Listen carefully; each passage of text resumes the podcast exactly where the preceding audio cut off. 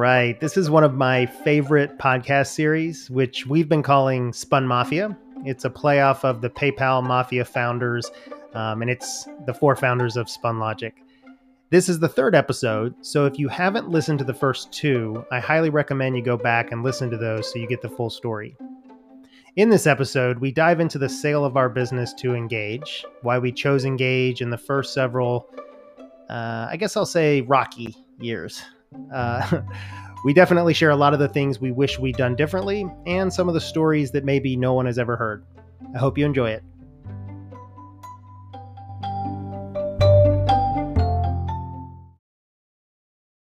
Okay, we got ourselves organized for a third time here. All right. Full screens. Four I mess screens. The settings again. Everybody's looking better. We're starting to get ourselves. Just takes hours, few hours, and we get there. Yeah, I'm going to spend a thousand bucks on a microphone like Jeff did for the next one. That does look very professional with it. yeah, it's You know what I'm going to do? I'm going to move some workout equipment in the background of mine, just like Raghu did. Yeah. yeah. I guarantee you, I use this mic more than he uses that workout equipment. Absolutely. That's why it's in the carriage house. Yes. You, you pegged that one. All right, so today we're going to dive into Engauge, which is, I guess, chapter two for us. Um, but I thought we would just take a small step back and um, bring us to, I guess it would be maybe third quarter of 07. Um, we sold in March of 08. Third quarter of 07 was right when we had two competing offers to buy our company, right? Raghu, take us from there. Yeah. Um, real quick, basically in the third quarter, in reality, I think we got six offers, but like very quickly, it um, after some back and forths, um, it, there was a clear two top two um, that went back um, round to round, and the and we got to meet further and further discussions with both of the firms. And um, now that many years have passed, I don't know if there's any point in that NDA from 13 years ago or something like that. But um, the, the the two firms were obviously Engauge, which was a brand new firm essentially, um, with a couple of divisions. We'll go into that in a, in a moment. And another firm that was um, called Hagen Direct Marketing that was backed by Lake Capital, and um, they were still run by the original founder, uh, whose last name was Hagen, and um, they had a vision of doing this roll up, and they ended up um, coming very close. Um, honestly, it was a flip. In some ways, it was a flip of a coin. Money wise, it was a, basically a flip of the coin. Um, and um, they had a built-in way that they wanted to integrate us after merger. I remember him walking around our office saying, "Well, we have a gold team that does this, and a green team that comes and does that. The red team comes and does finance. The blue team does human resources. We do this in the first six weeks. This, and then all of a sudden, um, I remember Jeff looking at me and going, "Geez, they really know how to run a firm. Why do they need us for it?" Um, um, and um, Engauge was new um, and kind of didn't have those processes in place, which we thought was a good thing, um, and that we could be a part of it and have be a voice in it. But also, we knew um, in a way that Atlanta would be a division, and we'd have a little bit more autonomy for growth. Um, and as I think I said in the first um, uh, Spuncast um, on this, um, we also got Ohio State season tickets out of it, um, so that helped. Right. Yeah. Engauge had a Columbus, Ohio, Austin, Texas, Orlando, and uh, Hagen had Chicago, San Francisco. Uh, something in Seattle. Hmm. And um, Lake was out of Chicago. I think Hagen was out of the Northwest. Um, the I remember the original website for um, Engauge was the Skylines, except Atlanta, Pittsburgh, Orlando, Austin, and Columbus are not known for their skylines. But anyway, that was um, I digress. Yeah.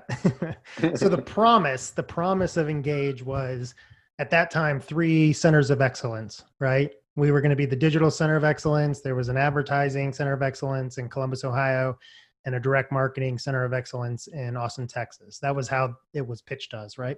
Yeah, and, and then also the vision of a legendary marketer in Stan Rapp, Yeah. um, kind of tying it all together. And honestly, Stan was a big part of kind of the final decision as well. Yeah, I feel like he was a um, a special thing that came with that that that you know, Hagen didn't have. Um, Raj, what what do you remember about the decision process there? Yeah, I mean, kind of to Raghu's point, I think money was really it, it, it was it was so close, right? And so a lot of it was, um, you know, what could we truly influence instead of just being a cog uh, in a system. I remember that was important.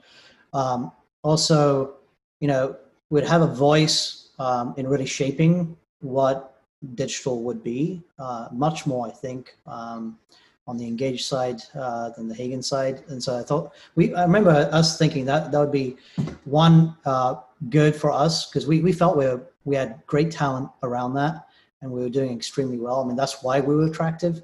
So that would be, um, you know, really good for people, really good for us. Uh, but also, you know, going into um, a large organization uh, that can open up the doors. If you remember back then, like we were hitting up against RFPs, um, you know, that we, we couldn't get past the, you know, the, the bigger media side of things, the advertising side of things that, that needed to open up. So we thought, my gosh, these guys have those elements, you know, uh, and these other elements, and there, there seem to be a lot of different things. So this may be uh, a way to, to boost up from where we were going with, with existing retainers. Oh, I forgot one point. Um, creative was something we did, but wasn't really our core specialty. And Engauge on in video and some other stuff had some more ad oriented creative. Hagen was more direct marketing. So I think honestly, our creative was probably on par or maybe even Mm. better. So Yeah. um, So as we were doing this, um, Danny, you stayed the shortest period of time. When we, do you remember? Were you thinking I'll stay for a short period of time? I'll see how it goes, and then I'll. I would like everyone to sort of answer that. Like when, when we went into this, were you thinking we'd stay for the long term? Yeah, yeah. I think I don't think any of us were ready to go the moment we did the transaction. Now I might be speaking for you guys, but I kind of remember us at least wanting to see where this took us, and I think that feeds into what Raj you remember about the decision making that we we thought we were going to lead the agency in digital. We knew they didn't have another digital shop really, and so we were going to be a bit of a standalone unit in Atlanta. At least we thought we would have more control over how to run the business, and uh, I think we were interested in seeing how that would go. And I remember being interested in seeing how that was that would go. I mean, for me, and I think for all of us, maybe um, it was our first acquisition like that where we had to merge into another company, and I think we were uh, maybe uh, youthfully eager to experience that and see what it would be like to to merge, you know, a leadership team into another leadership team and join digital with traditional and all the stuff that looked like it was going to be a very fun challenge at the time of the transaction. So um, I think we were eager to participate in that. And then I, I remember distinctly having conversations at home about making sure we stayed on for at least a year, if not two, to um, to experience that, but also to see where we headed as a company, to see if it was something that we wanted to stick around and be a part of. So definitely not didn't have the day one jitters. Uh, it was it was intentional to stick around for a while and to to experience both the merger and then see who we we started to become as a result. Same with you guys, Raj Raghu. Uh, yeah, I mean, honestly, we were. It was a booming economy. Everything was going good. We kept kept growing. Um, for like two more months. Kind of felt like February 29, 2020. You know, Yeah. where the, the uh, world without oyster. But you never know what's what's in the near term future. If you did, then you'd be a hedge fund or a private equity fund. You wouldn't be an agency.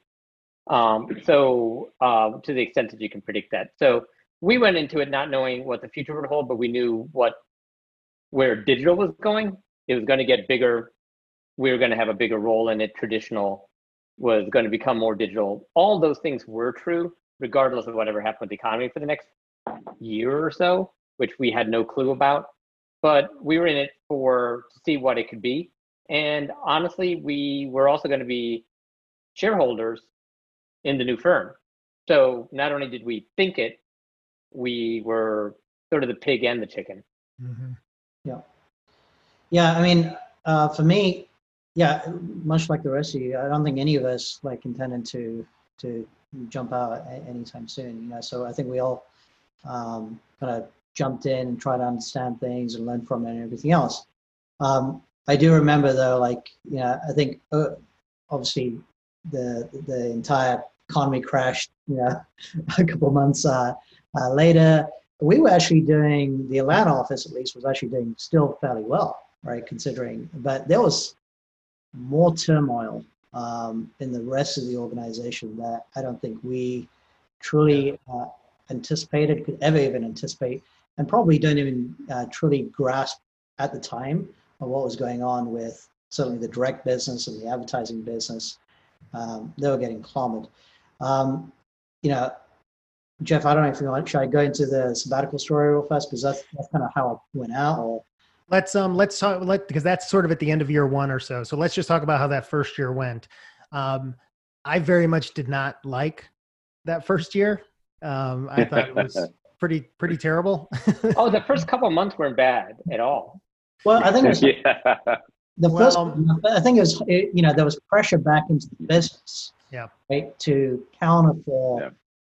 Um, That's element right. as well. That that I don't think we truly anticipated that level of pressure back into um, into uh, ours. And then, you know, th- there was also, I'd say, like as the months went by, you know, you, you got that that pressure turned into almost hand holding, right? Which is Jeff probably what you hated the most, right? It's one of the yeah. Things. Well, we had um, yeah, we we had a unique situation, right? Like a, uh, mean, just like what we just seen with coronavirus, right? The when when when the world goes crazy or there's a there's a huge downturn, you really get to see the character of a leadership team.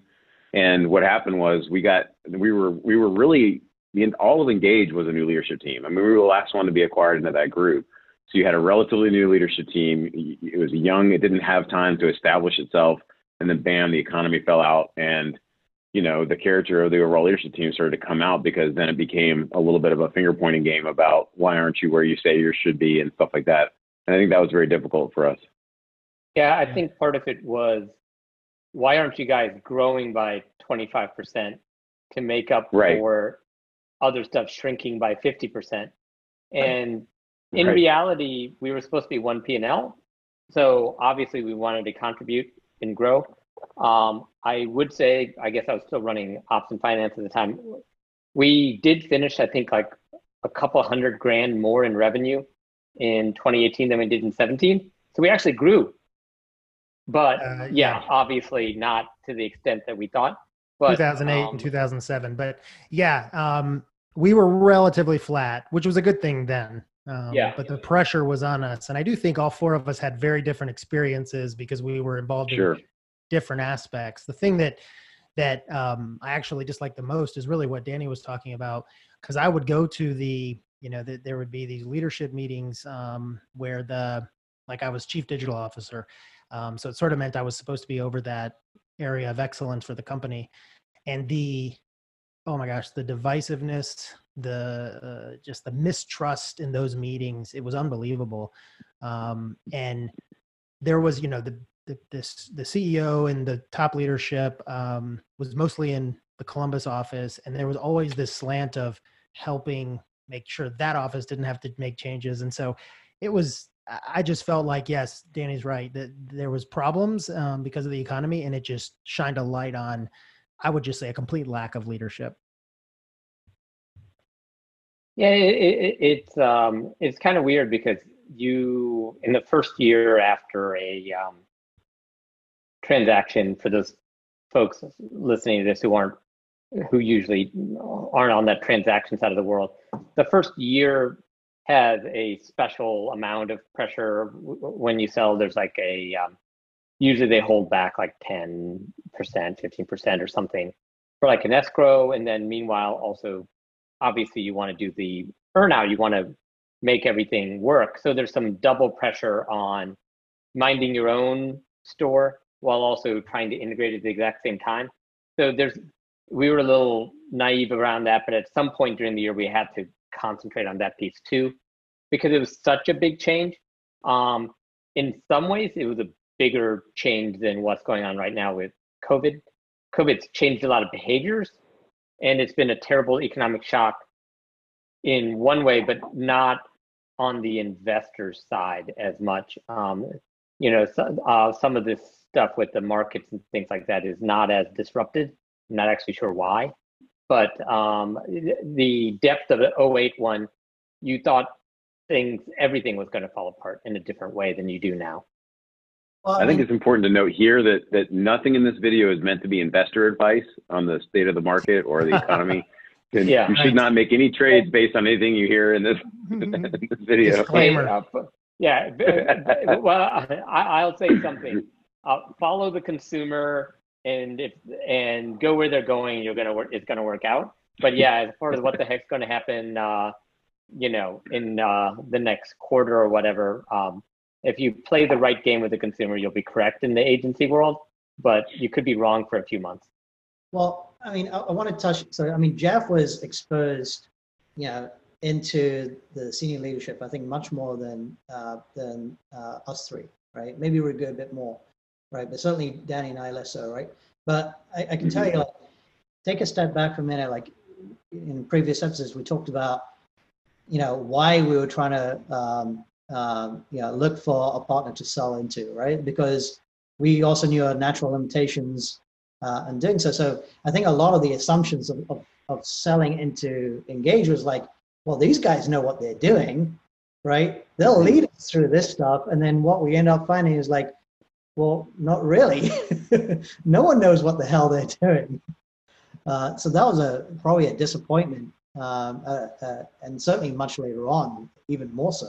Yeah. Hey, I tell you what, though, we learned a lot then that's helping the businesses we're running now for sure run. So yeah, I wish I didn't have to learn it on the fly, but yeah, I, I, in hindsight, I'm glad we learned a lot of lessons we learned about people, businesses, planning, how to deal with things. You know, because everybody's facing the same thing, and it's how you deal with it that's the big difference. Yeah, in fairness, I do think. I mean, I certainly learned a ton um, from from um, you know the exposure we got out of that entire experience, right? So uh, by no means am I saying like we were ready to like do the entire thing ourselves. Uh, we probably were not. Um, uh, so it was still the right advice from advisory board way back in the day, saying like, yeah, you guys are doing great, but you're not, you haven't seen the bigger the bigger game yet. Um, yeah. So, you know, like it or not, the Engauge stuff showed us uh, a bigger game, not the biggest game, but a bigger game. Uh, and that taught us a lot in, into our, our, our future roles and, and mm-hmm. stuff. So, yeah, painful as it may be, it was probably like really good lessons for us and good exposure in, in a lot of places. I could have learned it a little faster in a little bit better way, probably. that's just maybe less painful. Um, so, Jeff, would you think going back? Do you think it, I, I feel like it might have been a good idea if we had kept the four of us maybe in a tighter communication 100%. circle yeah. maybe for the first year or so. And I, I don't, I, we didn't intentionally do that, but yeah. I, I think there was, when you have a new leadership team and you're joining another leadership team, there's so much communication that happens from so many different directions. And you have people coming directly to you and you have no idea what's happening in other conversations. And the four of us might get the same message in three different ways. Um, and we, I feel like we could have done a better job of maybe make having whether it was weekly or just something very routine where we got together and did nothing but talk about what are we hearing, what are we trying to do, how are we interpreting what the leadership team's telling us to do, things like that. I think might have helped. Yeah, I would say that yeah. that I'm going to put most of the the fact that that didn't happen on me because if I look back at that first call at nine months, the rest of 2008, um, I think of like, have you ever seen when when a dolphin gets put in captivity and then its its dorsal fin or whatever folds over and it's like it's just no, like no. I don't capture a lot of dolphins. I don't, capture, don't capture as many as you do. it's mahi mahi when it's on your plate. Dan. Uh, right. Um, I definitely, like Raj was saying, like I, I was really excited to have leadership that I felt like I could learn from, and then so quickly was disenfranchised by that. The way they were treating us, the way they talked about each other, it, just the whole thing I, you know, I'm glad we did what we did, but it it was like I felt like I had made a mistake, and I felt um, I was down, um, and so I probably lost sight of the fact that a we should have definitely been staying more in touch. And B, you guys probably could have helped me through a lot of that because um, I was attending the board meetings and the strategic yeah. meetings, and it was like it was it was it was pretty bad. But I want to, Danny, when did I want to make sure I get timing right? When did you leave again? 2010, the two years after. It was All like right, the so middle that, of the year, I think June, Juneish. Yeah. So so let's let's talk about that first year. I, I just sort of shared how how I was feeling. Um, talk talk me through how the three of you were feeling, and then we'll get to Raj's sabbatical and the change that that happened from that. Uh, I'll kick it off. It's, it was interesting because um, my last six months at Spun um, was super consumed with finance ops, um, the deal. Just Jeff and I both, but like maybe a little, me a little bit more during do, Jeff and I equally for the roadshow and all the investment banker stuff, but mostly me for like due diligence and stuff post LOI, um, just area of expertise wise. And I came out of that and I said, I do not want to run ops in finance. I want to do something completely different. So um, I, as I we all around, wanted that. That's okay. Yeah, um, I got approached by the um, executive creative director. Um, he was like, "Hey, um, I heard you also have a strong technical bent and digital, etc. That, um, uh, and I'm like, yeah, sure. You know, let's hit it together. Let's go on pitches together. Let's uh, try to get creative and technology working together in kind of like a modern way for traditional and digital and all that. It, it was just new. And I think part of the reason the four of us sort of each weren't talking as much is literally we were talking every day for like seven years and here's a little chance to like not talk to every to each other every day you know after seven years of that so you know i kind of went that way on the creative and technology side uh you know jeff uh, you know kind of leveled up on some of the board meetings. Occasionally I'd sit on the board meetings, but it was most of the time it was Jeff. And it was very different. So I was pretty excited for a while. Started seeing some of the things of like, how do we pitch and talk about ourselves? And I was like, wow, you know, digital seems not to be being emphasized so much. But, you know, I thought that would turn around a little bit faster. So there was some frustration in the first year mm-hmm. that we had some cool pitch opportunities, but I didn't think like the digital side was being really represented or you know a part of it as as much. Um, one time we went to pitch a large soft drink company. Um, i forget the name of that large soft drink company based in atlanta that um, and um, the uh, we went to pitch and they brought all these big physical foam boards that were like six foot tall by like four foot wide and had all this velcro. I'm like oh yeah yeah why don't we make slides out of that and, and, they said, you don't know anything about pitching. Uh, you know, you, phone boards, phone boards, slapping things around. Here's an email, phone board. And I'm like, wow, you know, I guess they know what they're doing. Um, yeah. Yeah. Um, so you, you brought yeah. up something I did want to point out too. Um, I'm not, I'm not proud of this, but I got so sort of not into it that I started making up some excuses not to attend board meetings. I'd like schedule a client meeting somewhere and I'd have Raghu go in my place because I was like, I, I, can't, I can't deal with it. And, and I loved Halyard. Like we should be clear. There's some awesome people that were in, at Engauge for sure, and I really liked our private equity group Halyard. I thought they were terrific, but there was just some things that weren't working with some of the leaders, and so Jeff um, kept having kids and making me go to the board meeting. That yeah, hey, you know, anything to get out. if you were disenfranchised, that actually helped you have three children in pretty short order. So, all right, Danny, what about you? That first year, what was it like? Um, were you mostly sort of untouched by it running the tech accounts you were running, or did you feel it? What, what are your thoughts?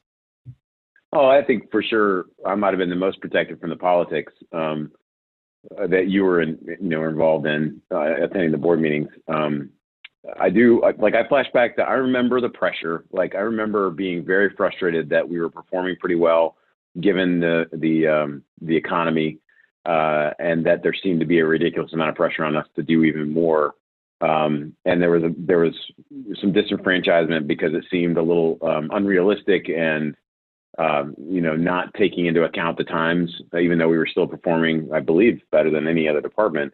Uh, so I remember being disenfranchised by that. I remember conversations with you guys about how things were going on the front lines and that also weighing into our decisions. But overall, I think to your point, my, our response to the pressure was when you guys were working on the sale and, and Raj and I were working on trying to keep the business going and the main accounts going, that just continued after the sale because as Raghu had mentioned, we did have some earnout stuff we wanted to make sure we hit. We wanted to make sure things went well. And so was focused uh, highly on that. But I, I think we had some immediate moments of, of disenfranchisement across the board. All of us did, whether it was individual moments or as a group with the leadership team we were joining and the decisions they were making.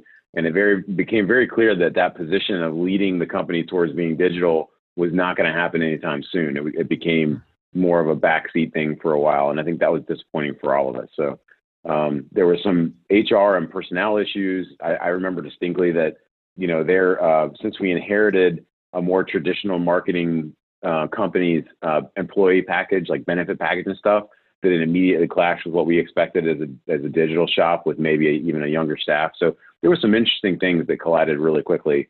Um, and uh, so overall, I mean, I think we were a little disenfranchised, but I was protected from some of the stuff that you were dealing with for sure. Right. And and Raj, what was that first nine or so months like for you? Yeah, um, I think it started off okay, um, trying to figure out things, um, but then it kind of, you know, kind of to Dan, Danny's point, um, things got very disfranchised, and I actually found myself almost not having a home in a, in a sense, right? Um, within within the group. Um, I remember like even towards the the end of the year, 2008, I guess, right? Like literally almost like, what the hell should I be doing now, right? Because uh, I stopped running accounts, I stopped, you know, on the creative side and all that kind of stuff, and I was literally like, we were finding things for me to do. right? Problems for you to solve. Yeah. yeah. I mean, yeah. Oh, let's, let's, let's put up search. Like, okay, I know everything about search, nothing at all. So, I mean, that was that actually was interesting at the time. Like, go off and and figure out creating search marketing and and, and uh, display and so forth. But it was so like isolated. So I, I did feel very isolated, um, which which kind of led me to like, okay, I need to probably go do something else, right? Um, so that was, you know, by the end of the year, which is probably month you know, eight or nine, I had made that decision like, okay, I don't think I have a home here anymore. Um, so I, I, I, felt disconnected completely. Um, so, well, good. I was just going to say, I, I, I think one of the things you made me think about that also helped us get a little disenfranchised is we went from literally seeing everything that happened in the company, seeing all the financials, being a part of all the decisions, to all of a sudden, and this is not like this is bad, but this is what happens yeah. to a lot of that happening at a different level. So it was happening at the board level, Jeff, that you were a part of, but the three of us at least were no longer a part of a lot of that, and we were more getting handed down the orders from what the board was deciding. And I think that fed into that a little bit, that feeling of isolation for all of us, because we used to all four be huddled up looking all this together, and all of a sudden we were in our own territory, just hearing what was happening instead of, um, instead of being a part of it. Yeah. Yeah. yeah. Sorry, Raj. For me, I'd say a little differently. Just I was traveling to the other offices pretty regularly. So it was just sort of, I didn't feel disenfranchised, frustrated occasionally that change couldn't happen better for sure, but not disenfranchised because I was in the room when we were saying, hey, how do we do this pitch? Or I got to know this, uh, the CFO fairly well, at least, you know, happy hour kind of knowing somebody kind of thing. So um, I knew everybody. I was in maybe a quarter of the board meetings you know, whenever Jeff had a kid or something. Um, and, uh, and, had a kid or had had I, enough. Yeah, and because Jeff and I had gotten to know the PE guys um, through the roadshow, so I wouldn't say disenfranchised or I didn't know, but at the same time, uh, we wanted to make change happen faster, better, more agnostic to a particular office, and that wasn't happening as fast because stuff was crumbling economy wise, but we needed to be more focused as a company about how to react to it. And I don't think we yeah. were. Yeah. Um, and I was seeing all the numbers, which it wasn't fun to see those numbers because, you know, come the fall of 2008. In a lot of cases, like, you know, like we kind of knew it was going like, I think Jeff and Raghu definitely knew uh, uh, the numbers, but to Danny's point, like, I, I think we stopped being involved in those things. So uh, later on, it was like, okay, well, I'm not really connected here anymore. Um, and then then I had a, a you know new boss as well, right? Then I was like, okay, well, this is not even what I do. What am I doing here? Uh, so you know, I'll, I'll, go quickly go into like I ended up like saying, okay, I'm, I want to be done, but you know, let's let's figure out a timeline. And I, I wanted to go off uh, uh, traveling, right? Um, and to I, I, will say that um, I want you know uh, one of the key leaders um, uh, uh, over uh, on the Columbus side of things, um, not the CEO, I'll say that, but he actually was like, listen, go take the time off. Let's call this a sabbatical, right? I'm like, all right, I, I don't care what we call it. Sure, I'll take a sabbatical, right? And so we arranged a two month transition of what I was doing to then go off and uh, take a sabbatical. So I left in March 2009, uh, February, March mm-hmm. 2009. So I hadn't even been there a year um, after the acquisition.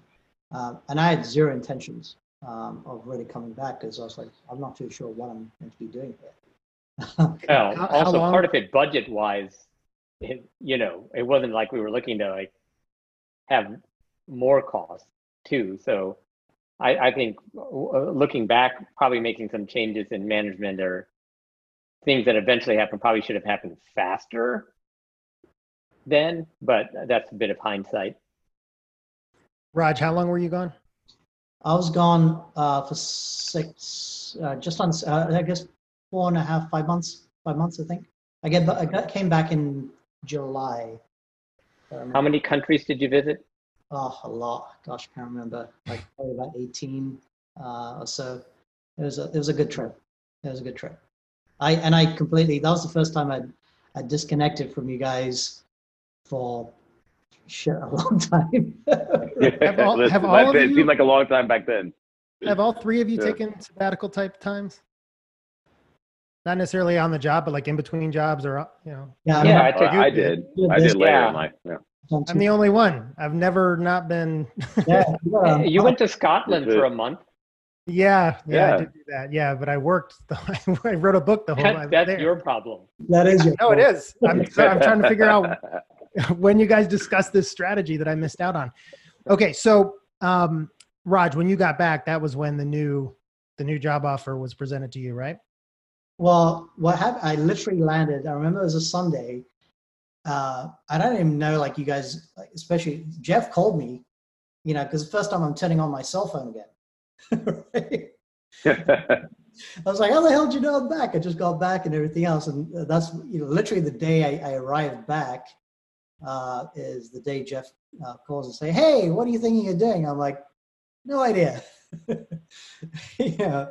Uh, yeah and then then obviously you started talking about well there's some stuff here. Do you want to come back and do something in the interim? And it was literally meant to be. You remember jeff i was, was just meant to come in and the interim as we went off to hire um, a new um, you know managing director because you were going to move into something else. And i was literally going to just come in just to hold that as you guys hired someone. It wasn't coming back. I didn't i didn't remember that. I wonder if um if, if it was a, it wasn't on my part, but I wonder if it was a test just to say, well, let's see how he does before he really commit. Because I don't remember us going through a search. But what happened while you were gone is I had had enough, and I I basically said, look, I'm not interested in dealing with all this anymore. Um, I'm either going to leave or I think this was yeah again this was early 09 and I was like let me have one employee and start an innovation group and let me just see what I can do with it over the next year. Um, and I knew that would get me out of all the BS that I was dealing with. I almost needed to start something again. And so I grabbed Josh Martin out of research and together we started the, the, the dig group, um, which ultimately became mostly social, but that, that was my way of staying. Um, but also um, contributing. Because, um, like you, I was sort of like, I, I, I need something to contribute if I'm going to do that. So then you took the job and you never let go of it.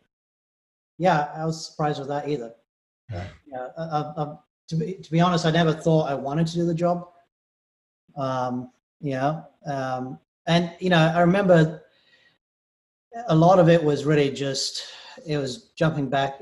I, I hadn't Raghu, uh, if you remember, was always the one who was heavy in the finances, right? And so this was a lot of my first exposure jumping into that. So, um, well, hey, after I made sure we uh, passed through the escrow and everything fine, uh, uh, you could have at it. right. But was that 18 months? Was it an 18 month? Uh, uh, 12. It was 12. Yeah, they offered 18. I think we negotiated it to 12. Um, you know, and then we helped out, um, you know, with the um, escrow, but at our, um, it was our decision to. Mm-hmm. So um, we went through all that clean. Yeah. Um, but you know, I, I, did in the background. I kept a lot of finance stuff up until around that one year mark. At, at which point, after that, it was casual conversations with CFO, but I wasn't responsible anymore. Yeah, I mean, I literally went into it just as a temporary thing, right? Uh, that was my mindset on it, um, and uh, but I enjoyed it. It was something different and new for me, um, and so yeah, in the end, I, I did end up staying, but that wasn't the intention. It was to hold it for three months, literally, you know. I don't know at the board level, maybe they're saying like, let's test him out, but that was my intention. My intention was just, you know, hold it while she finds someone. Well, um, it wasn't it wasn't too long after that, Danny, that you were like, "I've had enough." Yeah. was it because of Yeah. Raj? It's probably because of me. Because Raj, as soon as Raj came back, I was like, "Well, it's time for me to go." Um, Now no, everything- I don't remember. You know, um, I think after about a year is when I decided that it wasn't going the way we wanted. I think, I think it had a lot to do with the fact that we, what Raghu and Roger talked about, that we wanted digital, we wanted the company to invest more in digital faster than we were doing, uh, and we we believed that there was a lot of untapped potential, and it was just frustrating. Uh, there was a lot of things we couldn't control and change as quickly as we wanted to. And uh, I think at that point, about a year in, actually, is when I decided, okay, I've done, I've done my year. I've seen what's going on. It's not going in the direction that we're really excited about. So then I just started tinkering with different ideas for what I'd want to do next, um, really for the next year. And then I think about nine months in is when we when I decided it was time to go and had conversations with with you guys about leaving. And then we worked about a three month transition or something like that until I finally left in June. So. Um, and I, re- I remember it was kind of funny. I, I, I remember there being a discussion about me leaving, and that the leadership team, not you guys, were were so worried about me taking people with me, but they didn't want me to announce uh, that I was leaving, and they wanted me to just disappear. I don't know if you remember that, but they were like, so then we just worked out a thing where I just started showing up less and less at the office, and then I just stopped coming in, but never told anybody I left for a while, and so it was just this weirdest thing. That's what happened with my desk Raj. was Next empty. thing you know, he was in Asia. yeah, I know. so it was like this intentional slip out the back door thing, just as part of the the severance package or whatever. I, I think we worked out to, to leave, but um, it was just like, hey, we want you to leave quietly. So I said, okay, well, I'll leave quietly. Um, that was uh, that was what I remember. I, you know, it's, I think I think probably my moment was yours was faster when it came to the leadership team. Mine was later, but then it was maybe sooner than than Raghu or some guys went through, and I just started early, started tinkering with what what I would do next. So. Yeah. And then um, the big change that that happened was um, I would say after year two, um, a- at least for me, um, the dig, the innovation group had grown. Uh, maybe we had 15 or so people, um, and we were. Um, it was it was ready that I didn't have to run it anymore. It was it was we were doing a lot of um, interesting things there, and I I basically had decided that for me anyway to stay there needed to be changes at the top from a leadership perspective um, i had i had gotten to the point where i just felt like um, that i couldn't i mean the stories the stories that i could tell that that some of you could tell um, i won't um, but uh, unbelievable things unbelievable things i saw and heard and experienced and i just said i can't i can't be here with that so i i approached um, Halyard and um, just talked about a different way we could go if they wanted me to be a part of it. Um, and uh, you know, they they did most of what I had asked, and so there was a, a sea change at the top. And um, I, I feel like the this I call I think of that as like Engauge 2.0, where um, we started. I think Steve Swanson said, you know, let's have a no assholes po- policy, which is nothing we ever had to do at Spun before because we never would hire or tolerate that. but we had to do it at Engauge and we made some changes and then suddenly the culture started to get better. Um, so for for Raghu and and Raj, um, did you feel a difference after we made those changes and started doing things differently? That there was did it feel different? I know we started winning more and started to have more growth, but like, do you think of it like I do as sort of a 1.0 and a 2.0, or did it just all feel the Um, same? Yeah, it, it's weird though because simultaneously, I guess we were go- talking about 2010 to 2011. I forget exactly Mhm. when that happened. Um, I know collectively the company suddenly said, "Oh yeah, this digital thing's pretty important." Um, so I didn't have to fight that fight as far as positioning and and and, and stuff on pitches, and the economy got better, and we got a more focused new business department, and all those things happened roughly around then. So suddenly it was pretty beginning to be pretty exciting because we were knocking on some pretty big doors. Sometimes Jeff and I, sometimes uh, uh, Dave up in Columbus and I. Um, so that got more exciting. I can't connect all of them to the sea change, even though that was a big part of it as well. It's just a lot of things changed at the same time, where you know uh, ultimately all the changes were the cause, and none of the changes were not needed but um, there was a few different things that happened at the same time. Um, if and maybe if we had never had the economy crash, maybe everybody would have gotten along in 2008. I don't know, but um, I uh, think that, I- I think that the big change was, you know, certainly the C-level changes uh, were the driving force around it, but it was when we finally committed to becoming a company, right? Versus three different companies trying to pretend to be a company. Right? Yeah. That was the problem all the way through, right? And in in 2018, that's right, uh, 2008 and 2009 is that we were pretending to be a company, but really we're three different companies, one trying to protect against the other and throwing shit across the board, right? When we truly broke down um, all three companies and rebuilt it up, right? That's when we actually became a company and started figuring our shit. Yeah, that was the change, I think. yeah, and then winning is um, self fulfilling when you you know uh, when you kind of get a win or two, and then you're like, oh, that's the formula we use to win. Let's do that but again. See, but see, those two things you guys just said, um, aligning and becoming one company and winning, were never going to happen without the changes. that we made. They were just never going to happen. Um, and Yeah, I mean, those sound like top-down type directives anyway. Yeah. I mean, at least the, at Yeah. least the one company is the The top-down directive. The C-level change fueled, okay, now we got to, you know, in order to even survive, we need to do this. As, Yeah. as painful as, and as complicated as, as some of those things were, right? Um, you know, combining things, getting rid of things, recreating new narratives, new systems and, and processes and all that kind of stuff. Those were needed to, to, I think at this point, I don't think the old leadership would have ever got there. Yeah. Uh, that said, I don't want somebody to think that just because they're winning, everything's working. Because sometimes you know the economy is so good you can't help but win. Yeah. but we were not going to win in a down economy by not Yeah. being cohesive. And I wouldn't say the economy was booming in 2010, 2011, you know, like it was maybe another year or so later. So we earned it. You know, we earned those wins and we wouldn't have gotten them.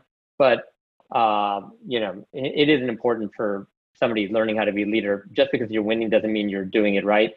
Um, and, you know, um, so when we finally were winning, we were doing it right and we earned it.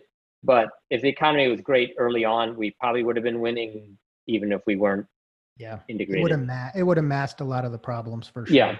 But when we made the big change, one of the the you know call it in the middle of Engauge, um, I also took over business development, which is probably a big reason we started pitching and going after digital a lot more than we had before. Um, you know, the person we had in there before was fine, but definitely not digitally oriented. So a lot of things coalesced into that point. One of my questions for you guys is you know, we talked about this about the Spunlogic culture, um, and I always felt like we had a pretty strong culture, uh, mostly because it, we just really wanted people to be happy working at our company.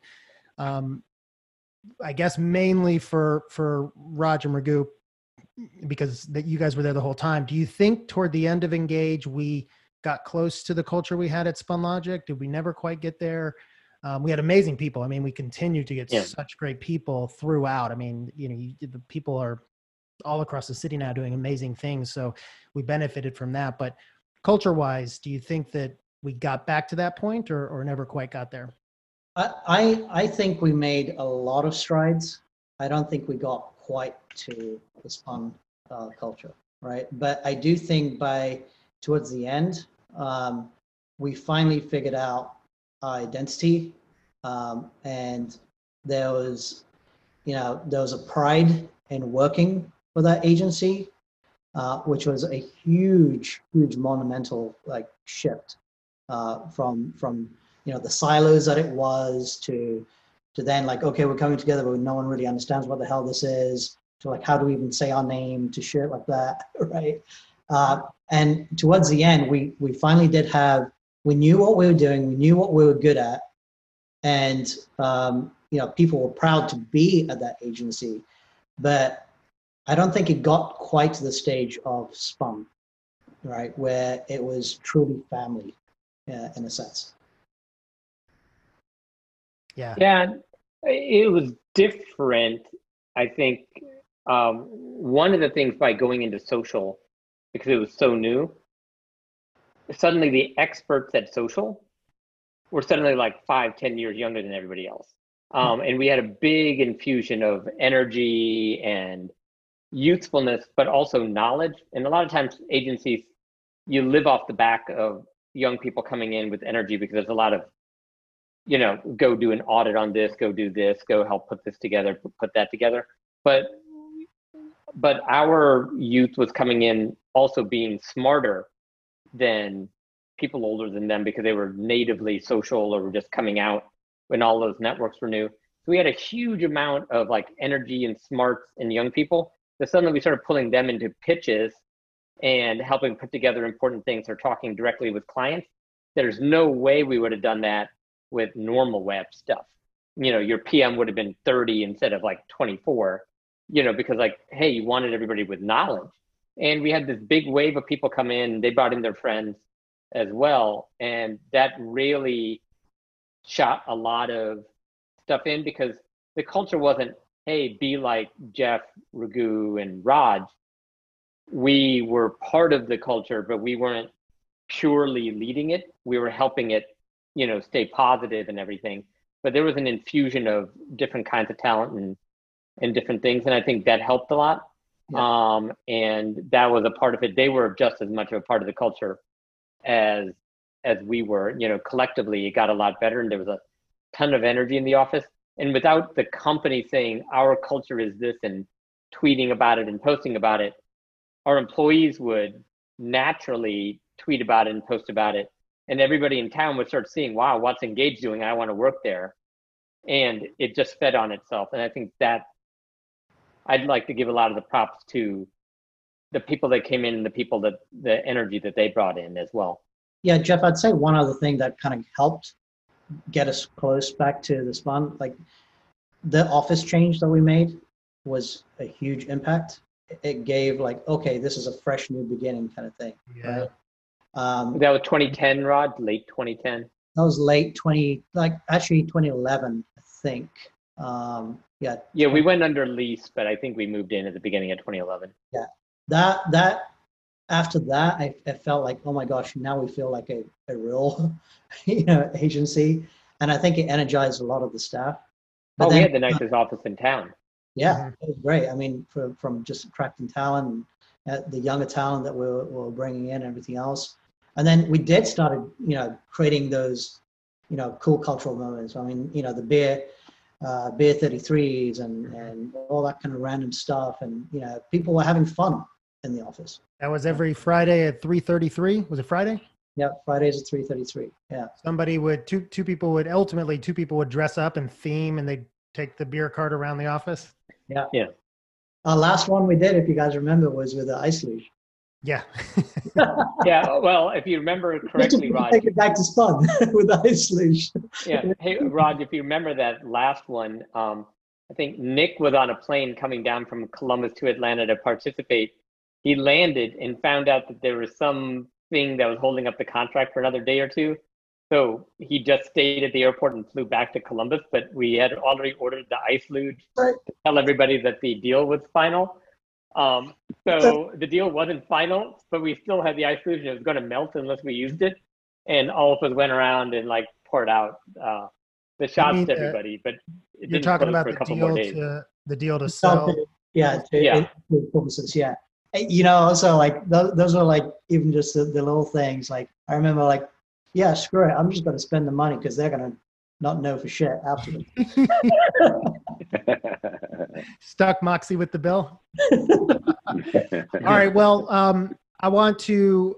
We'll, we'll do. I want to do a part two to this, where we'll talk about the acquisition process, um, and then Danny, I'll bow out of the conversation and let those two talk for a little bit about the integration with Moxie because I think I was the only engaged employee that didn't go forward. Um, so I was never a Moxie employee.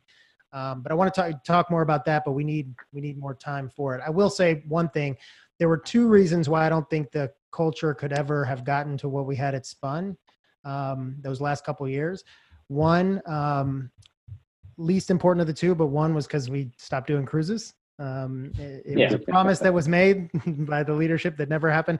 But then too, because Danny wasn't there, and I think uh, Yeah. you know as we built Spunlogic, um, it was the four of us. Um, but my goodness, the impact Danny that you had on the culture was tremendous. And so I think one of the things Appreciate that. yeah and over those couple of years too where you were engaged um you know you you did try to find ways to to to bring the fun back you you did some of your pranks um and that was always appreciated so i think i think um I, I'm proud of what we were able to turn around and build. Um, I don't know that it ever got to what Spun was, um, but I think we can be proud of, of where It was something good but different. Yeah. Um, so I was proud of it, but it was still I good. think, and I think there's a lot of people that really enjoyed it. I remember hearing sometimes people talk about being so excited or even reflecting back on the days they were engaged and loving the culture. And I just remember thinking, really? Oh, all right. Well, I guess, I guess maybe it did get, get better. Hey, I, one thing I would say, there was a lot more good talent at Engauge at the end, um, at least in you know in Atlanta. Than we wish we could have had all that talent um, at the Mhm. end of Spun. We had some of the p- talent at the end of Spun stuck through it all the way through Engauge, and they were a part of that great talent pool. But Yeah. we really picked up the level of talent um, continually over time. Yeah, yeah, we were super fortunate with that. All right, boys. I appreciate you doing this again. I'll see you on All the next episode. All right. All right. Great talking to you guys. See you guys. Take care. Yes, he left. Every time. knew it. Every I think time. he's doing it on purpose now. I think he's doing it on purpose. so Gotta be doing it on purpose. The joke is that Hey. every time we finish this, Raghu turns it off. Yeah. like, Hey, why do you leave?